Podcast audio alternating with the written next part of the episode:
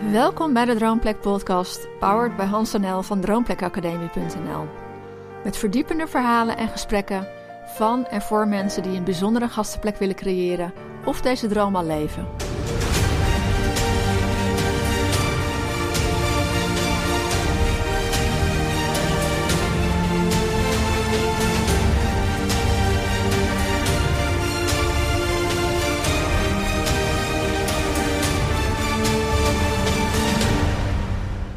Zijn we dan weer. Ja, Een- het heeft lang geduurd hè? ja veel te lang eigenlijk. te lang. Een podcast van de Droomplek Academie. En vandaag staat hij helemaal in het teken van het éénjarig jubileum van jouw boek. En daar gaan we het vandaag over hebben, Nel. Ja, het was eigenlijk wel een mooie gelegenheid om de podcast weer op te pakken. Hè? Want eh, het is gewoon even stil geweest. Maar eh, we, ga- we, gaan hem gewoon weer, we gaan het gewoon weer doen. We gaan je weer wekelijks, ja, ga, ga ik het commitment aan, Hans, wekelijks? In ieder geval regelmatig Regelmatig lijkt me heel erg mooi. inspireren via de Droomplek podcast. Ja. En vertel eens, Nel. Je boek is nu een jaar uit. Ja, Hoe, hoe, hoe kijk je terug op dat jaar?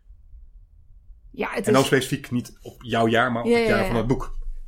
ja, het is omgevlogen. Het is omgevlogen. Ehm, ja, waar ik vooral heel blij van word, is eh, van alle mooie reacties die ik erop heb gekregen. Ik vond het vooraf heel spannend.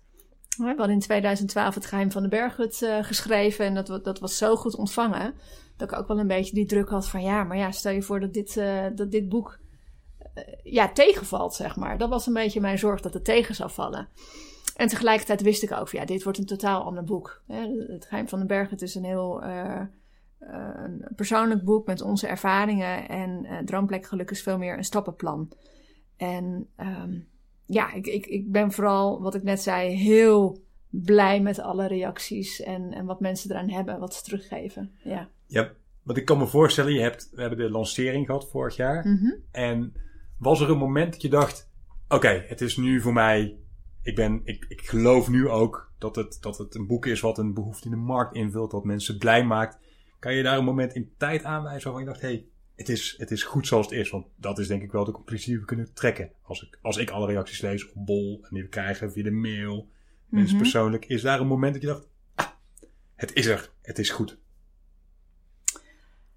Ja, een hele, dat vond ik een hele, vind ik een hele lastige. Want op het moment dat, dat ik aan het schrijven ben, zit ik er zo in dat het heel lastig is om te bepalen van, ja, maar wat is dit nou? En is, is dit waardevol?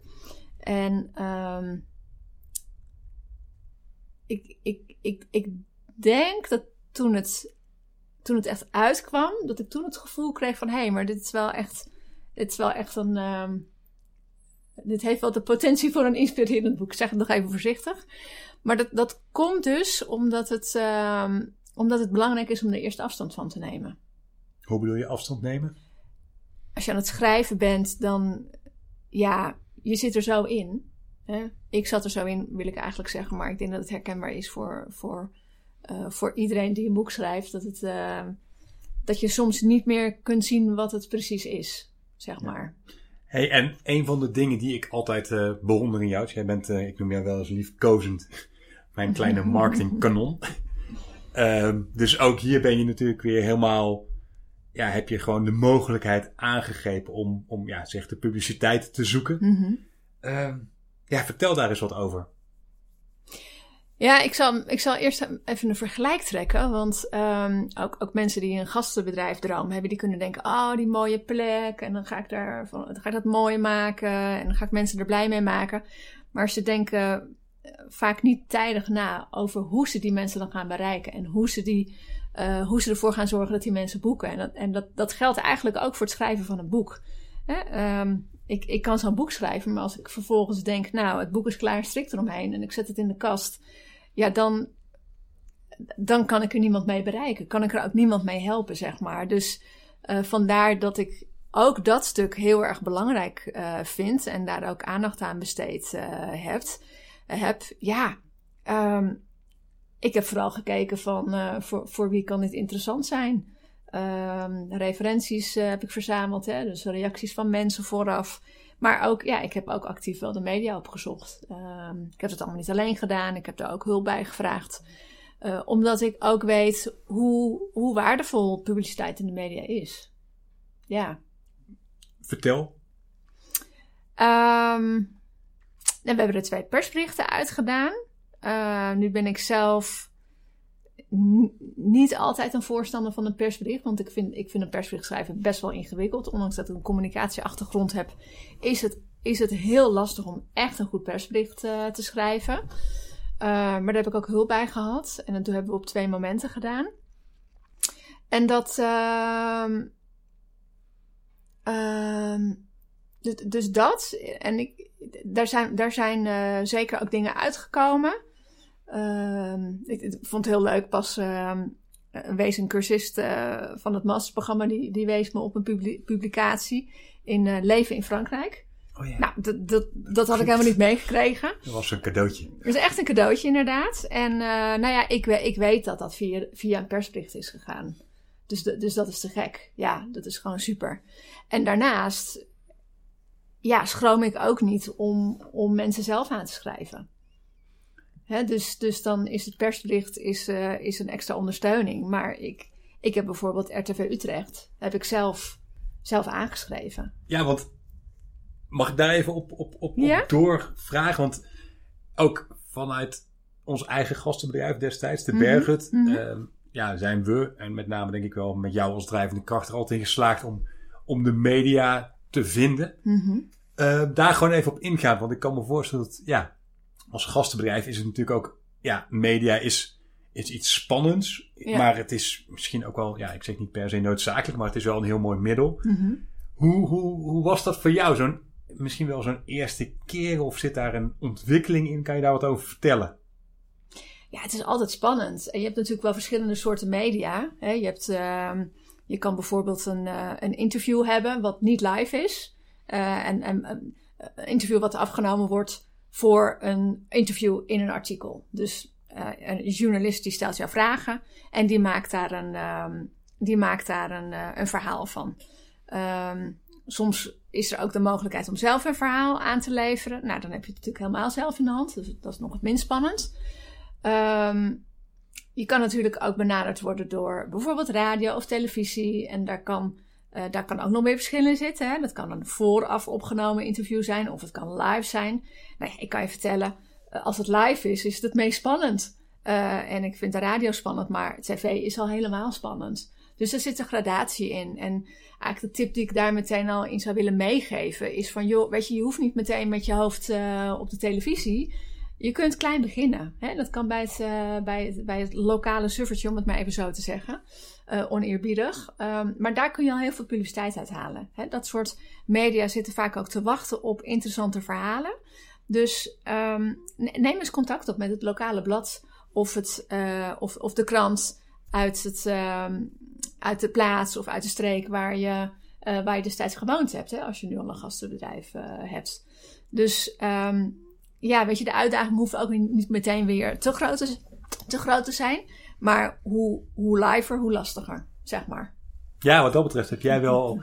Ja, we hebben natuurlijk allebei denk ik wel alle gradaties doorlopen van interview met kranten die gewoon uiteindelijk uitkwamen. Ja. Jij bent wel live op tv geweest. Ik heb daar nog het geluk gehad dat het opgenomen werd op locatie. Dus dat ik daar nog, uh, dat er nog geknipt mocht worden. Maar ja, precies. Wat, ja. wat, als jij dat ook zou ranken, wat vond je het als je nu terugdenkt aan de afgelopen 10, 11 jaar, wat vond je het spannendst? Of waar was je misschien het meest nerveus voor? Spannend is misschien niet de goede term. Hmm. Wat ik, uh, wat ik misschien wel het spannendst vind, is als ik niet weet wat de vragen gaan zijn. Snap ik. Dat. En hoe bereid ja. je je dan voor? Um, ja, wat ik wat ik in de loop van de tijd ben gaan doen, is, is mijn boodschap voorbereiden. Wat wil ik overbrengen? Uh, want mensen kunnen misschien wel denken van, oh, maar het is een journalist en, en die gaat vragen stellen en dan moet ik antwoorden. Maar zelfs dan kun je uh, je boodschap sturen. En sturen bedoel ik daarmee niet mani manipulatief.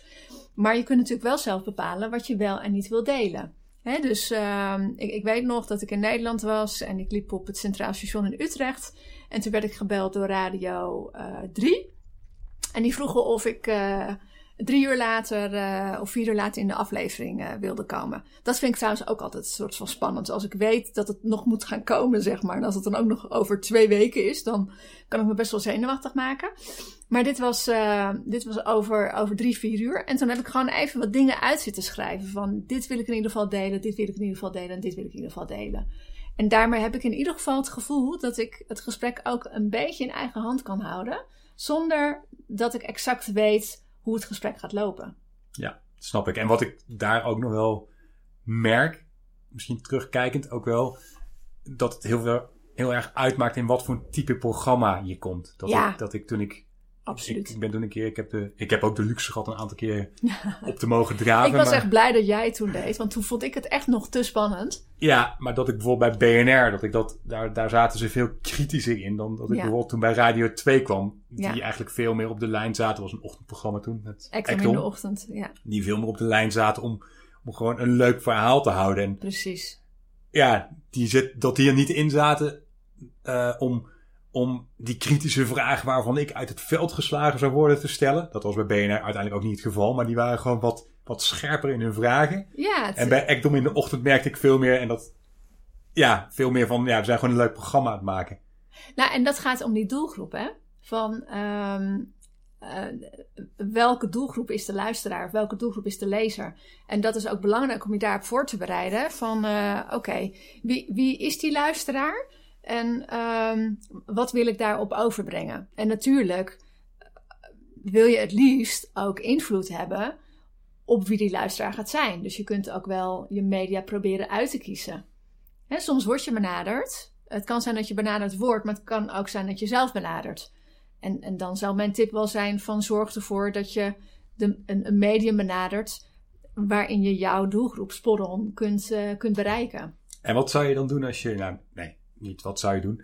Ehm, wat we, en als je nou weet dat het niet jouw doelgroep is, zou je dan, zeg je dan ja of nee? Eh goeie, vraag. Het hangt een beetje van je doel af eigenlijk. Hè? Dus ehm, ja, kijk, je hebt een gas, stel je hebt een gastenbedrijf en je, je spreekt eh, gezinnen met jonge kinderen aan. En je wordt door een 50-plus eh, magazine gevraagd. Ja, dan is er even de vraag van, joh, is, is dit wel relevant? En waarschijnlijk zullen ze jou dan ook niet vragen, omdat dat ook niet hun doelgroep is. Tenzij er een item is, ehm, ja, de leukste vakantietips die je aan je kinderen kan geven. Weet je wel? Dus ehm, elke keer ook weer, vraag jezelf elke keer weer af, wat is het doel wat ik wil bereiken? En misschien zeg je wel van, joh, ik vind het gewoon heel fijn om, ehm, om vlieguren te draaien. Om te oefenen met eh, een interview eh, geven. Ehm, om, om die boodschap te formuleren. Eh, dat zijn allemaal, allemaal persoonlijke afwegingen. Dus Ja. ja, Mooi, dat Ja. herken ik ook wel, die vlieguren draaien. En dat ja doen. herken ik ook bij jou wel, dat jij, Het proberen. En, en daarom is ook, zou, zou mijn tip ook zijn, eh, als je echt helemaal beginner bent, met eh publiciteit zoeken in de media, begin dan, begin dan klein. Hè, want dan is het afbreukrisico ook niet zo groot. Als, het, ja, als er dan eh, een verkeerde passage in, in een interview staat, weet je dat, ja, ach, dat maakt niet zo heel veel uit. Ehm, overigens ook een tip. Laat altijd, als je een interview geeft wat, wat geschreven, gepubliceerd wordt, vraag altijd of je het interview nog even na mag kijken voordat het, eh, voordat het ehm, gepubliceerd wordt. Ehm, ik, ik wil niet zeggen dat je alle invloed hebt, maar je kunt in ieder geval de dingen eruit halen die niet kloppen. Hè? Dat, dat kun je in ieder geval aangeven. ja, dat is wel een goeie. Dat ook wel die gelijkwaardigheid, dat jij ook gewoon als geïnterviewde die vraag mag stellen en ook mag eisen bijna. Van ik wil gewoon inzien wat er uiteindelijk over mij gepubliceerd gaat worden. Precies, ja. En, en wat je ziet is dat als je geïnterviewd wordt, dan schrijven mensen vaak heel snel mee. En, en de kans dat ze dan iets formuleren wat. eh, iets, iets opschrijven wat niet helemaal kloppend geformuleerd is, is natuurlijk, is natuurlijk eh, heel groot. Ja, herkenbaar, mooi. Heb je daar ervaringen mee? Nee, maar ik merk wel dat ik het. Weet je, dat met live interview heb je natuurlijk eigenlijk helemaal geen zeggenschap Nee. over, over ja, weet je, dan is het gewoon, ja, wat je zegt, eh, wat je ziet is what you get, of Ja. you say is what they hear. Maar met, met geschreven publicaties hebben wij nog wel eens dat ze bijvoorbeeld ons concept verkeerd interpreteerden. Mhm. En dat wij dat dan, dan vroegen we het op en dan konden we dat in ieder geval rechtzetten. Dat in ieder Ja. geval de kernboodschap van ons concept van de bergen, dat dat zuiver was en niet, ja, weet je, dat daar geen ruis op kwam. Dus daar, Ja. Ik denk dat we met name op die hoeken altijd wel heel scherp waren, weet je, en, en dan de rest ging over ons of over andere dingen, weet je, dan was het, dan mocht, weet je, dan is het wat minder naar de letter. Ja. Maar vooral dat we op ons concept altijd heel scherp waren, dat daar weinig ruis in zat van wat deden wij nou met de berghut. Ja, nou, het is goed dat je dat concept nog even aan, aanhaalt. Want, ehm, weet je, media die zijn geïnteresseerd in je als je een bijzonder verhaal hebt. En in het geval van ehm, een gastenbedrijf runnen of de droom die je hebt, is het gewoon heel belangrijk om een, een goed verhaal te hebben. Een verhaal wat, wat opvalt, wat bijzonder is, wat mensen inspireert. Dus ehm, stel jezelf de vraag: waarom zou ik in de media moeten? Hè? Ja. Waarom? Heb je die vraag voor jezelf wel eens beantwoord? Ehm, nou, voor mij is het eh, tweeledig. Voor mij is het eh, publiciteit creëren. Hè? ehm, zichtbaarheid, om vervolgens eh, naamsbekendheid te vergroten. En natuurlijk te hopen dat of mensen boeken of mensen ehm, een, een training volgen bij ons. Hè? Dat, dat, dat, dat stuk, het bedrijfsmatige stuk. En voor mij eh, is het ook een persoonlijke reis. Ik vind het ik vind het eh, gaaf om, om nieuwe dingen te leren en te ontwikkelen. En ik heb, ik heb best wel een beetje podiumangst. En ik sta natuurlijk niet letterlijk op een podium als, ehm, als ik een interview geef, maar het voelt toch een beetje in de spotlight. Nou, wat ik al eerder zei, toen jij voor het proefhotel eh, een week in de media was, was ik blij dat jij het deed.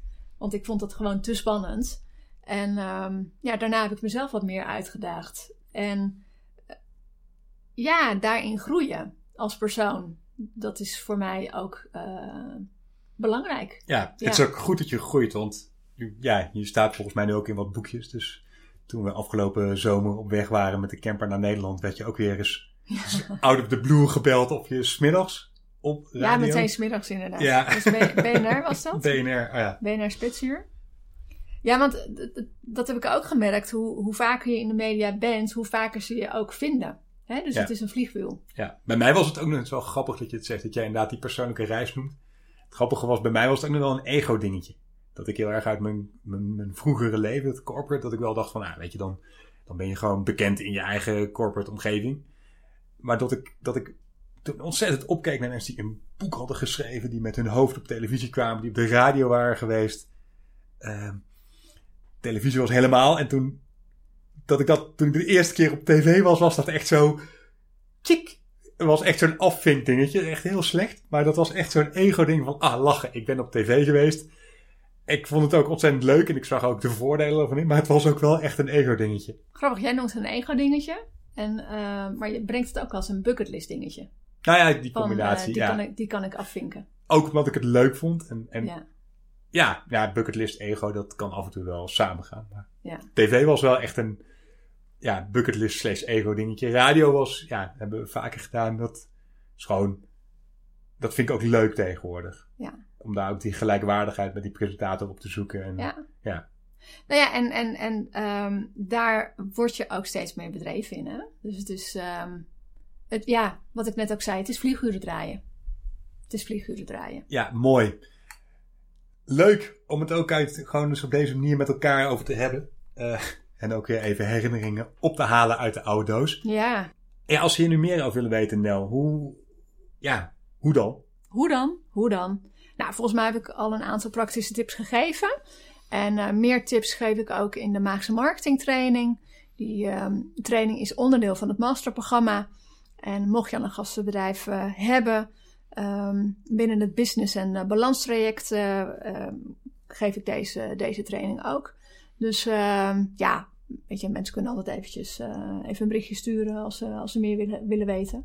En ik ben natuurlijk eh, benieuwd of het, eh, of het je geïnspireerd heeft. Dus laat het vooral eventjes weten of je, of je hiermee aan de, aan de slag kunt. Ja, en dan En, nog even heel kort voordat Mhm. we afronden. Mhm. We begonnen natuurlijk met het eenjarig jubileum van jouw boek. Ja, Als mensen denken, hé, hey, droomplek. er zijn er nog steeds mensen die jouw boek niet hebben gekocht. Als mensen nou denken, hé, hey, ik wil hem toch wel eens kopen. aanschaffen, iemand cadeau geven, Mhm. waar? Waar? Ja, heel eenvoudig eigenlijk. Droomplekgeluk.nl. En ook via de Droomplek Academie eh, website kun je hem, kun je hem vinden. Droomplekacademie.nl. En dan, eh, dan zie je hem daar ook in, in het menu staan. Dus ehm, Dankjewel.